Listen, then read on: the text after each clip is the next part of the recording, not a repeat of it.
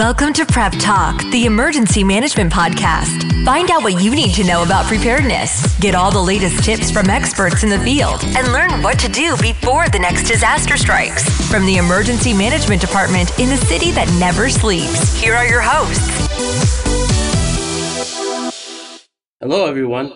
Thank you for listening. I'm Ira Tannenbaum. And I'm Allison Pennisi. And you are our listeners, and as always, we thank you for joining us. We want you to come back as often as you can, so feel free to listen to Prep Talk on your favorite podcast provider. You can also follow us on social media on our Twitter at NYC Emergency MGT, Facebook, Instagram, LinkedIn, and much more. In this episode, we are talking about Big City Emergency Managers, a nonprofit organization that brings together emergency management leaders from across the country. It's designed to share best practices and ensure these areas can better prevent, prepare for, respond to, and recover from emergencies. I also want to welcome back Ira Tannenbaum, who has been a guest on Prep Talk and will be serving double duty for this important conversation. Thank you, Allison. It's good to be back. I'm also thrilled to welcome our guests, who are not only part of Big City Emergency Managers, but are leading some of the nation's largest metropolitan areas' preparedness, response, recovery, and mitigation efforts. Please welcome Mark Sloan, Coordinator for Harris County Office of Homeland Security and Emergency Management, and Mary Ellen Carroll, Executive Director for the San Francisco Department of Emergency Management. Thank you, Mark and Mary Ellen, for being here. Let's get started. Uh, we like to say that at the heart of emergency management is coordination. Can you tell our listeners how Big City Emergency Managers achieves this? And can you share with our listeners how participating in this organization supports this goal? Ira, why don't we start with you? So, participating in Big City Emergency Managers is an opportunity for us to baseline and gather information about some of the major events or issues that are facing all of our colleagues and understand what some of the best minds are thinking about, but also to help us be able to, to share with our leadership in City Hall uh, and other elected officials what our colleagues across the country are thinking about a similar issue. It gives us the ability to connect with states, but most importantly with the federal government, uh, working directly with cities, because most emergency management typically happens between the federal government and the states. And so this gives us a, a great chance to have uh, hear directly from our partners about what they're what they're considering and what their issues are.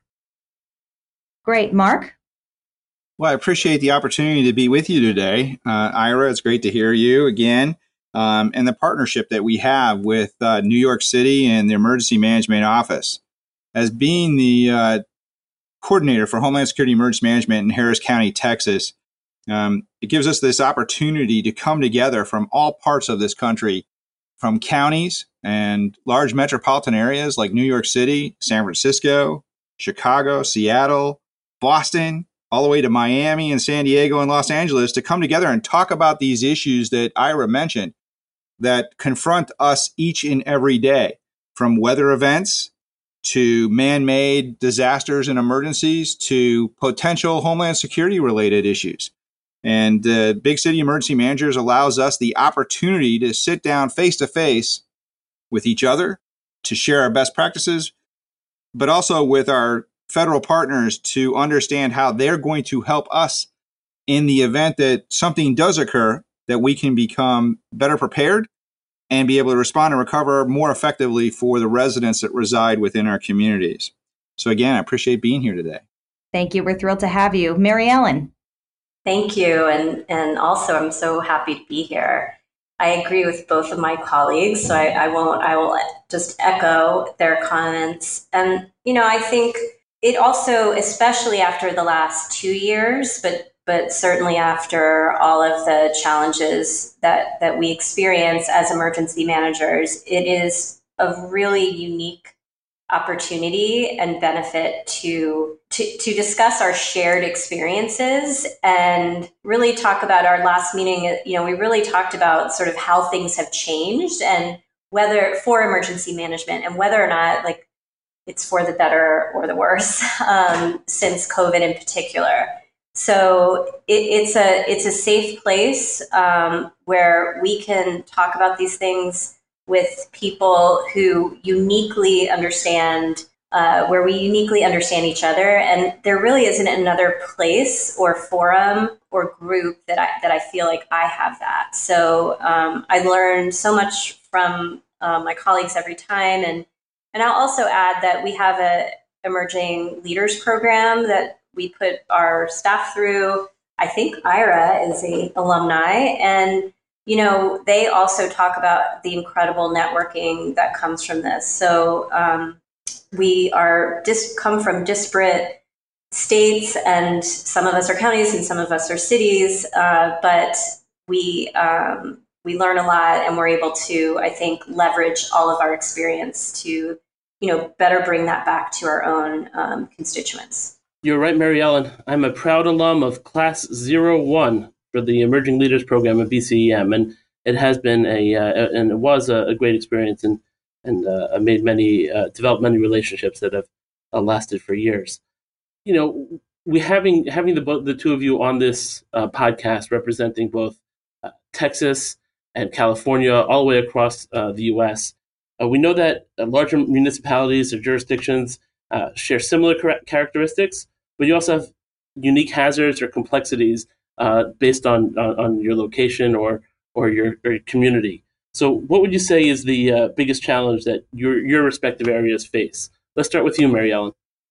Thanks, Ira. Yeah, I I, I think that um, there's many. Uh, San Francisco, uh, I think, really weathered COVID in in a way that we're very proud of. Uh, we took very early and aggressive actions, and you know have a very low uh, mortality rate compared to some other cities, many other cities. And so that's things we're very proud of, of course, but there, ha- there are huge impacts from our long shutdown and um, and we're experiencing those now. So, you know, just to kind of list probably the top three or four homelessness, uh, which has always been in, a, a, challenge for us in San Francisco, was certainly exacerbated and continues um, to be a challenge uh, much more tricky to address the issue of uh, the challenges for people experiencing homelessness uh, when you have the constraints of a pandemic and an infectious disease.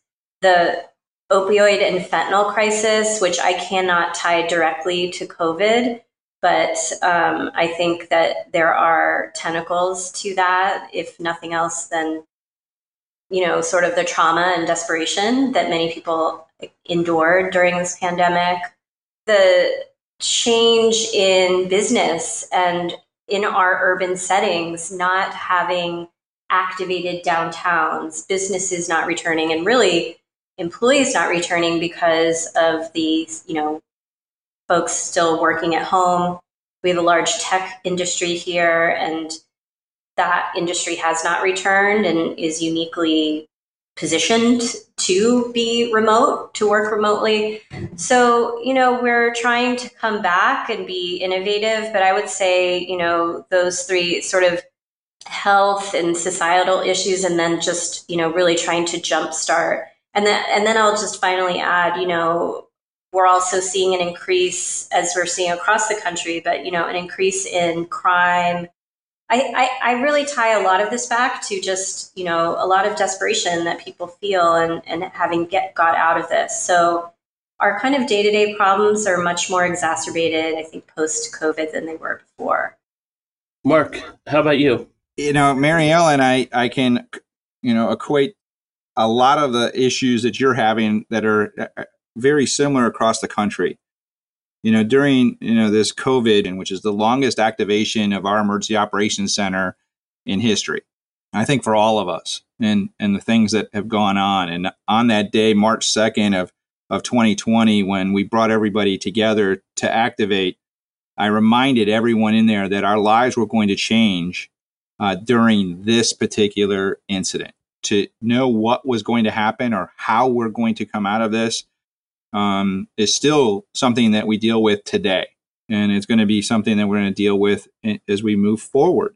Our EOC was activated 44 times for other issues from flooding, tropical weather, hazardous material issues along the ship channel, uh, protests, uh, the other uh, issues that constantly are invading our, our time that we spend in planning and preparation, which I call game day, uh, is what we do as emergency managers, along with a winter storm that impacted Texas, which never has happened to the magnitude of Uri uh, before. Now I'm dealing with staff issues. I'm dealing with morale issues. I'm dealing with the community wanting to listen to government and, and overcoming those challenges during uh, this crisis.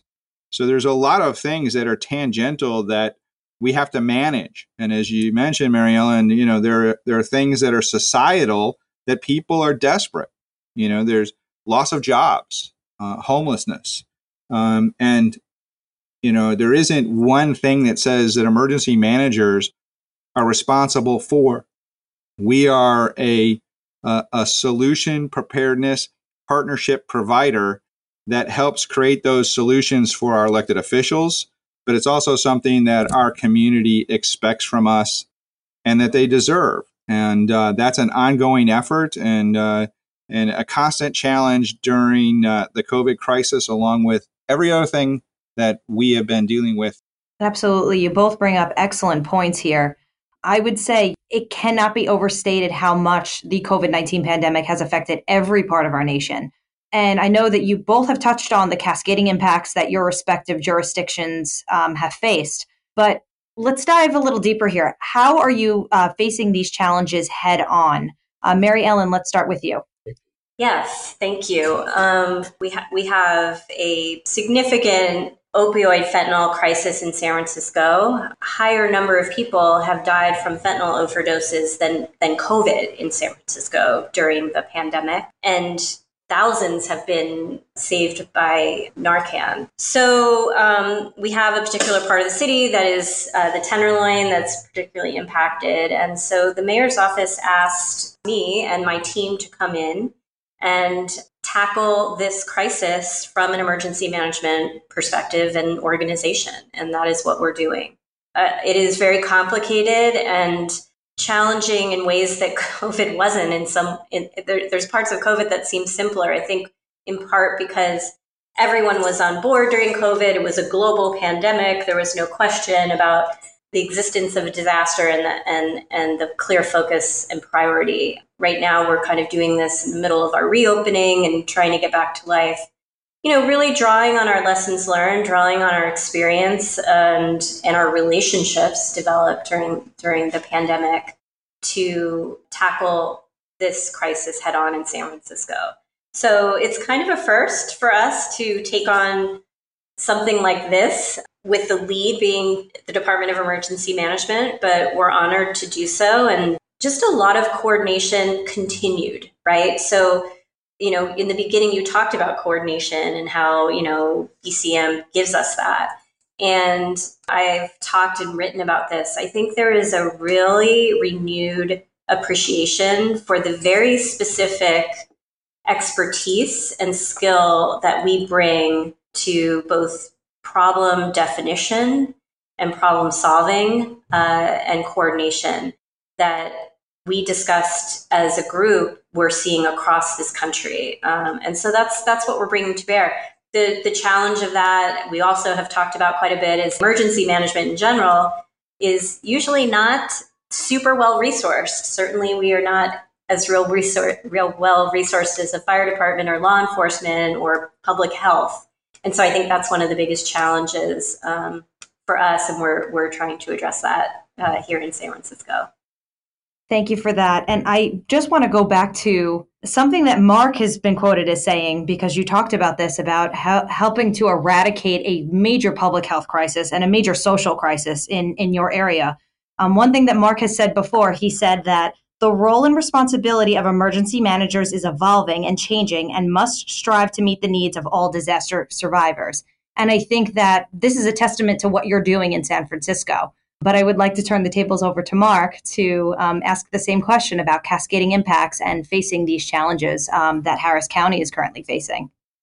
Well, for us here in uh, you know in the Houston area, uh, in Texas, where we're at. You know, things that, that we're looking at is the cascading effects of COVID is the economic ramifications of this. And I see that across the country. You know, where cities may be relying on uh, tax revenues or sales revenues. Um, and then there's property taxes and other things. And all of those things are going to be affected and not evenly across the country. And some of it's going to take time to see that the impacts of that. We're seeing that now with supply chain of the global market in which we depend upon and the inability to produce various portions of our supply chain uh, that are critical to a variety of our uh, markets, including vehicles or food supply, uh, fuel supply, to numerous other things, even our cellular phones um, that we depend on global market for are being affected by this. So those are some of the crisis uh, cascading effects of COVID. The trust in messaging from government is has been something that we're all witnessing, and it doesn't matter if you're a Republican or a Democrat. It does none of that. It's just trust in what are I being told and what action do I need to take, and why do I believe what I'm being told, and you know, so those are things that we have to f- build upon in order for our residents to understand that when we say this is what we know, this is what we want you to do, and be able to support that with timely, accurate, actionable information that they can trust. The other part of this is building a partnership with our health authorities. In certain parts of the country, they've been strong. In other parts of the country, they were a silo and not part of what the emergency management community needed. And I think that those things are being bridged and that gap is closing. And the last part of this is when do we transition from a crisis to a more normal environment? Sooner or later, we're going to have to go to where we can manage this within our health community, our hospital systems, and our public health authorities to be able to get us to a new normal so that we can move forward and resolve some of the issues that exist from supply chain and the economic impacts on our personal lives as well as within our local governments. Thank you for that. All very important points.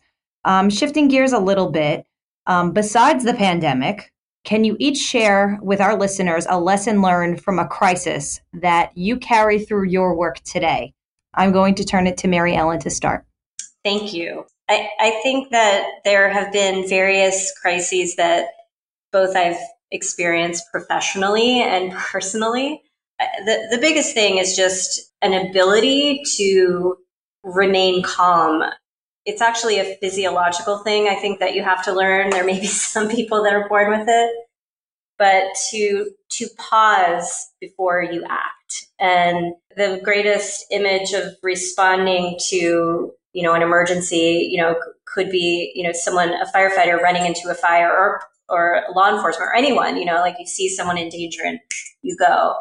And I think in emergency management, you know, first of all, we're not supposed to necessarily be the uh, the operations folks who are there, but because we have to coordinate and bring people together in a crisis, for me, it's always been being able to pause. And even if it feels like it is a slowing down, always it, is better when you can kind of take a take a beat, get everyone to kind of take a step back for a second and then decide what the next step is.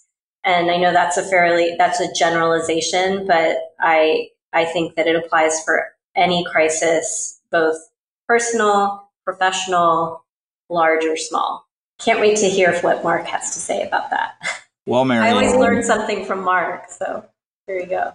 Well, I appreciate that, Mary Ellen. You know, as as I've always said, is that a crisis is game day. That's what we train for.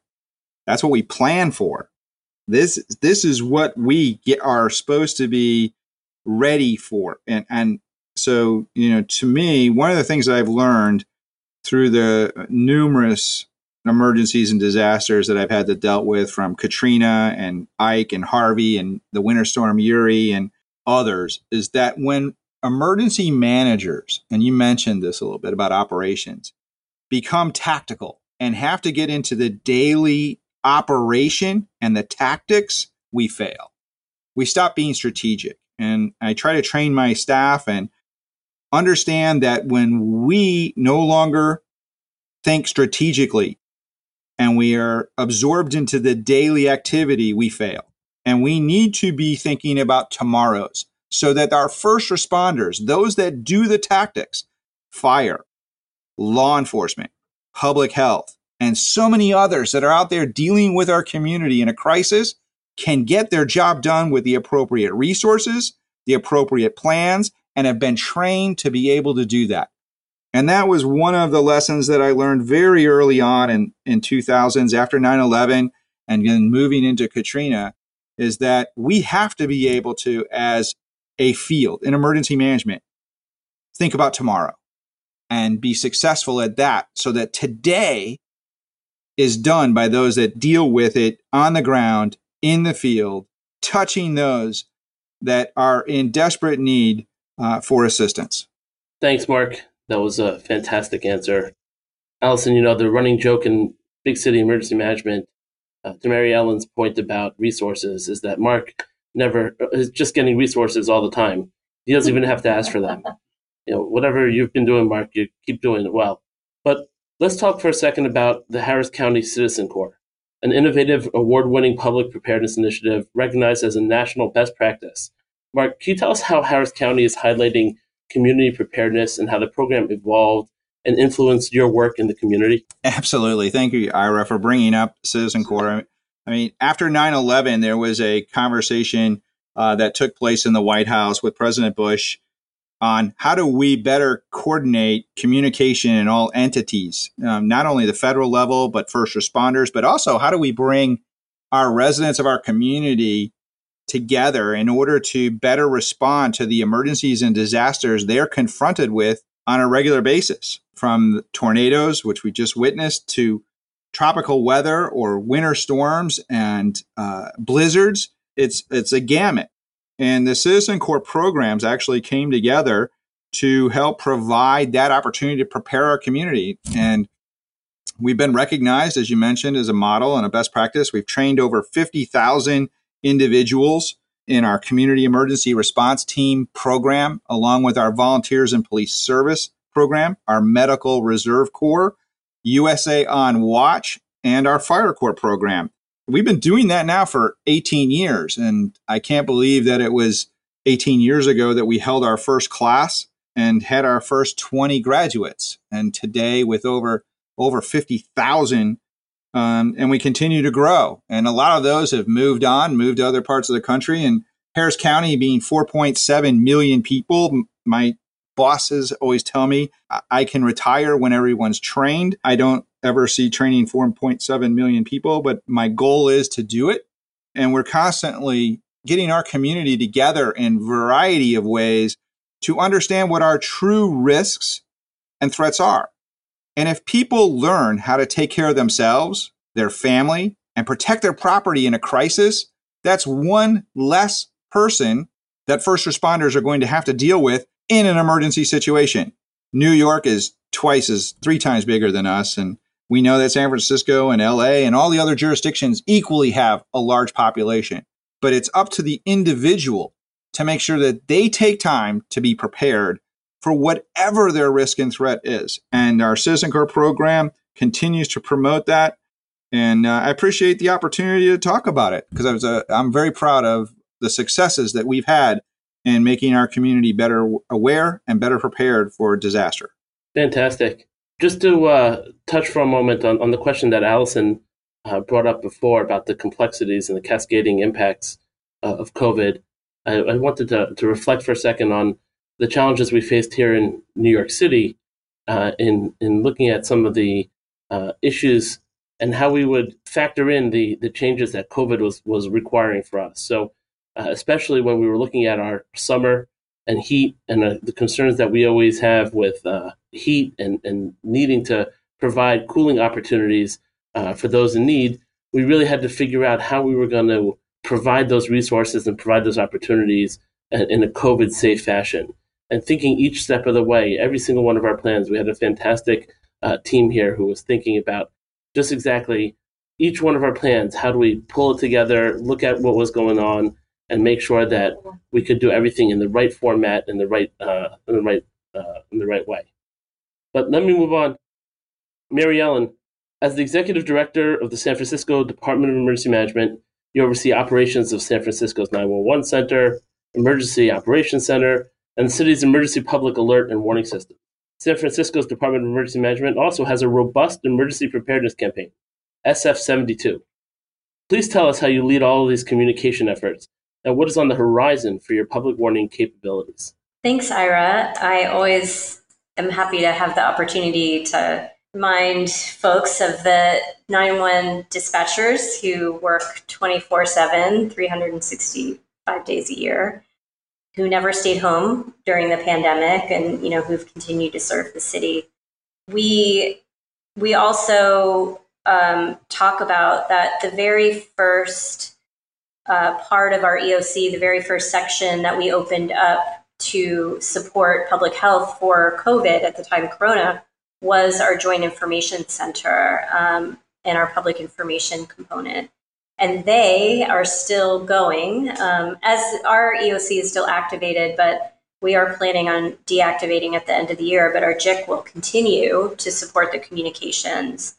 And then, you know, during COVID, one of the things that we learned was, and what we had to do was really become so creative and innovative with how we communicated with folks. So we had an, a very award-winning design, uh, communications de- design about staying home and wearing a mask. But what we realized, you know, pretty quickly is that it, it wasn't resonating with certain parts of our city. And it certainly was not effective as we saw communities of color in San Francisco who were not doing as well as our other communities. So we had to learn how to engage with community to translate the messages. And when I say translate, I don't mean language, although that also, we also obviously translated into different messages, but really to have community present and think about and contribute to how messages need to look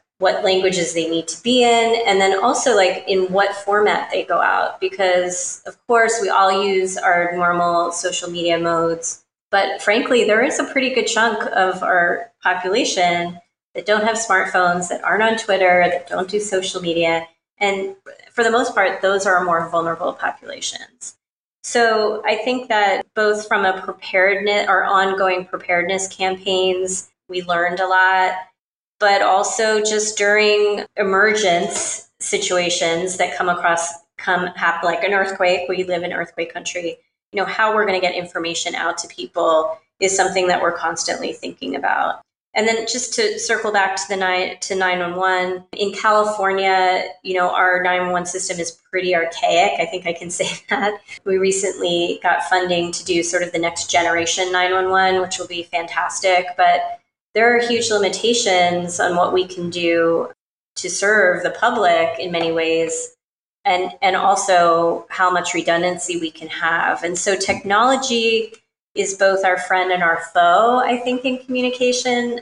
We, we absolutely need to have to upgrade our technology to be able particularly on the 911 side so that we can have the same technology and capacity that Pizza Hut has for delivering pizza that we literally don't have for 911.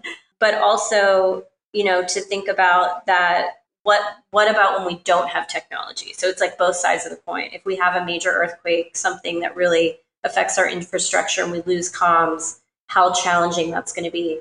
That wasn't the situation for the most part for us under COVID. I know Mark had moments of, of that on top of everything else with the weather and, and crisis that they had in Texas. I think those are the two things. It's like this dance that we do with technology. You need to go all the way to the top and you want to have the best that you can, but at the same time, you have to be analog in order to reach people and save lives, and especially the, that of our most vulnerable populations. So those are sort of our um, my, my thoughts about it. I, we have a tremendous team here in San Francisco who who've just done incredible work, and you know we're so we're so lucky to have them. Uh, I'm sure that they could go and be incredibly successful with their talents uh, in the public in the private sector, but they're dedicated public servants, and we're, we're very lucky to have them on board. Thank you for that. And from the New York City perspective, I can tell you that you know we've we've seen you know similar challenges in terms of communication. Um, I think one of the successes that we had um, for our municipality was the COVID nineteen short code messaging service, which I know San Francisco and many other municipal- municipalities had put into place. Um, so for us, we had close to I think nine hundred thousand subscribers in English and in Spanish. We also um, disseminated um, short messages in um, Chinese as well to make sure that people were understanding how the city was responding to the pandemic. Um, but you know, it also you know highlights the fact, as you mentioned, that you also need to look at you know things from an analog perspective. We have a very robust community engagement team that they not only um, you know do in person you know events you know working with community and faith based organizations and uh, members of the public, but one of the things that many of them had to do was they had to shift and pivot um, and go to you know a virtual environment doing like webinars about emergency preparedness online so people would have to access the information that way. Um, sometimes it was a matter of making phone calls to um, you know these different stakeholders to provide them with the information as well. Creating you know flyers um, you know translated into multiple languages so you're reaching the broadest audience possible. Also looking at the 311 system and looking at um, public messaging it's a holistic strategy. And, you know, Mark said this before, and it's something that I'm also a firm believer in too. You need to have messages that are accurate, that they're timely, that they're coordinated, and that you are working as a previous first deputy commissioner used to say, we're all working off of the same sheet of music. So, you know, the the inclusion of the private sector in each step of what we do and, and making sure that we're partnering with them in, in the best way possible. One of the great things about big city emergency managers is we have a uh, we have sponsors that we work with uh, who represent some of the larger uh, organizations, T-Mobile, Target, Esri, really really great private sector partners who come to the table to work with us. They're interested in understanding the challenges that we have, but we're just as interested in understanding the issues that the private sector faces, so that we can go back and, and work in our in our municipalities in our various cities to make sure that we're leveraging the, the resources that ha- they have, not just material resources, but their ability to communicate with their employees, a trusted communication pathway for us to be able to share that message that we have uh, and through their networks and to, to broaden our uh, uh our reach of, of our particular messages. So it's really exciting to hear the, the work that that uh, that Mark, you and, and Mary Ellen are doing with the uh, the private sector as well. So to bring it all home, we were talking earlier about how emergency management is a growing profession. So, this question is for all of you. And Ira, I'm going to start with you on this. Where do you see the field in the next few years and beyond? Wow, growing the growing profession of emergency management. I, I see it in, in its professionalization uh, stage, really moving away from just emergency management being something that uh, a retired cop or a retired firefighter uh, moved into because they could deal with emergencies, but but really seeing seeing it as something that people will choose actively to engage in as they get their education, realizing that there's so much that an emergency manager can bring to the table um, in terms of strategic thinking, in terms of organization, and in terms of communication capability. The reality is that, that we need to continue to improve our ability to share the information that we have uh, in in a, in a timely way, but also in a way that people will will understand and appreciate and take action on. So I think there there are many steps and many uh, resources that are being brought to bear by new graduates from the many emergency management programs uh, out there that are that are really bringing new technology to the focus of emergency management and not just a, a, an afterthought. Excellent points. Mark, what about you? Well, I think that you know, as we look at emergency management, it's been evolving um, really for decades um, from you know civil defense era of what we thought was a singular risk and threat and evolving through the 90s with FEMA. And then in a post 9 11 world, it's continuing to evolve. Some areas of the country have evolved much quicker than the rest of the country. And I think it's come to a point. The pandemic has proven this that every emergency manager and partnership that needs to be established at the local level is coordinated through that office. We need to professionalize, as Ira mentioned, the field across all jurisdictions. As major metropolitan areas, we have dedicated departments and offices with staff. That can't be said for some of our other cities. That can't be said for some of our smaller townships uh, throughout the country. It's a duty as assigned, and it shouldn't be. Emergency management has been proven to be a catalyst of relationship building and partnerships directly from the elected official to the residents in which we are responsible for. So over the next few years, I see the emergency management field growing. We've seen it at universities across the country having emergency management programs. More people talking about emergency management as a profession rather than a duty as assigned. The question that we ask is why do we do what we do? Is because our partners expect that. Our elected officials demand it. And most importantly, our residents deserve it. And that's where emergency management needs to evolve to an understanding of what is it that we do and why. So I'm happy to jump in.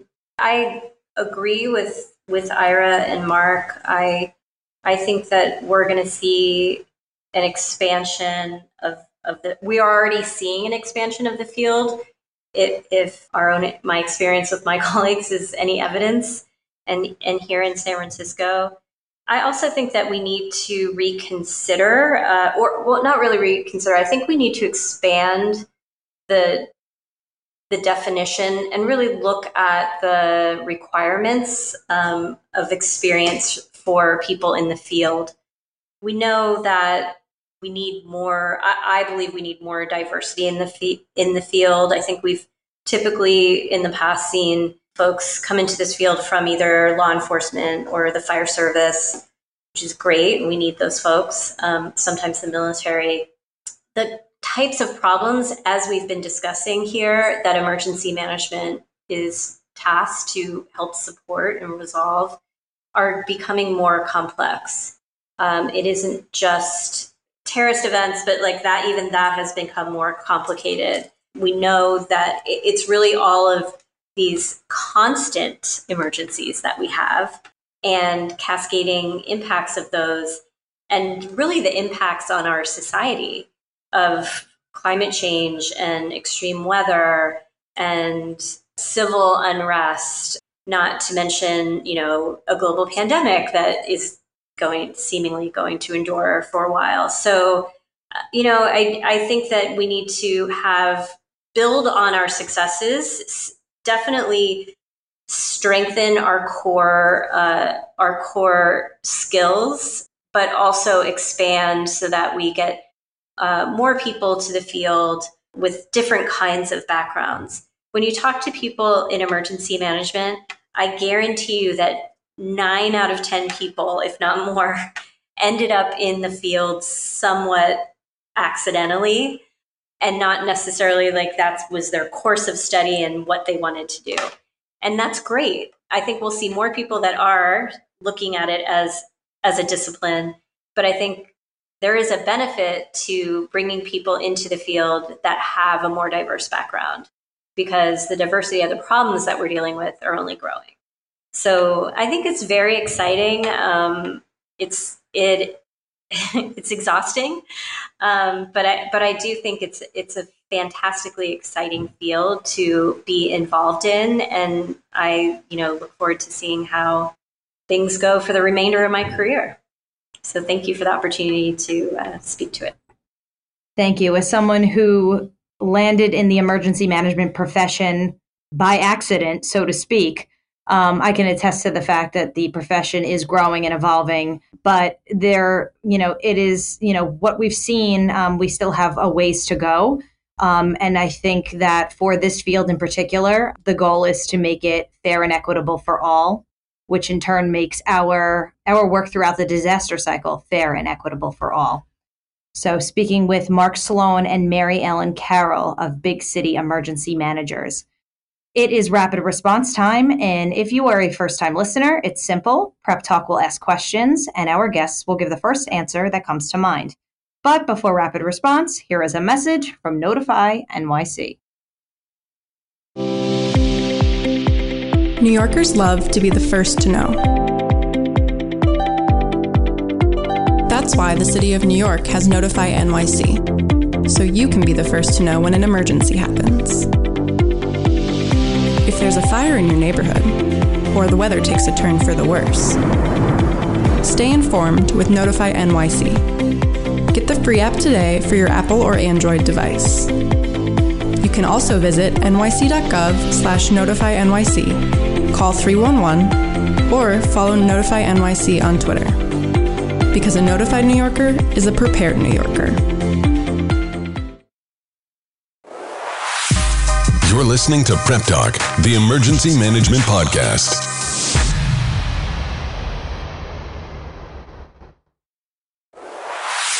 It's time for Prep Talk Rapid Response. Okay, we are back for rapid response time. Uh, first question we are going to start with Ira, then go to Mark, and then Mary Ellen. What is one emergency item you can't live without? And please do not say your smartphone. That's a, a great question. I would say my, a flashlight. I everywhere I go, I have some sort of flashlight uh, tucked away because I just don't want to end up in the dark. I'm going to have to go with water. I've delivered billions of bottles of water to people that didn't have any, and uh, that is going to be my response. I can't live without water.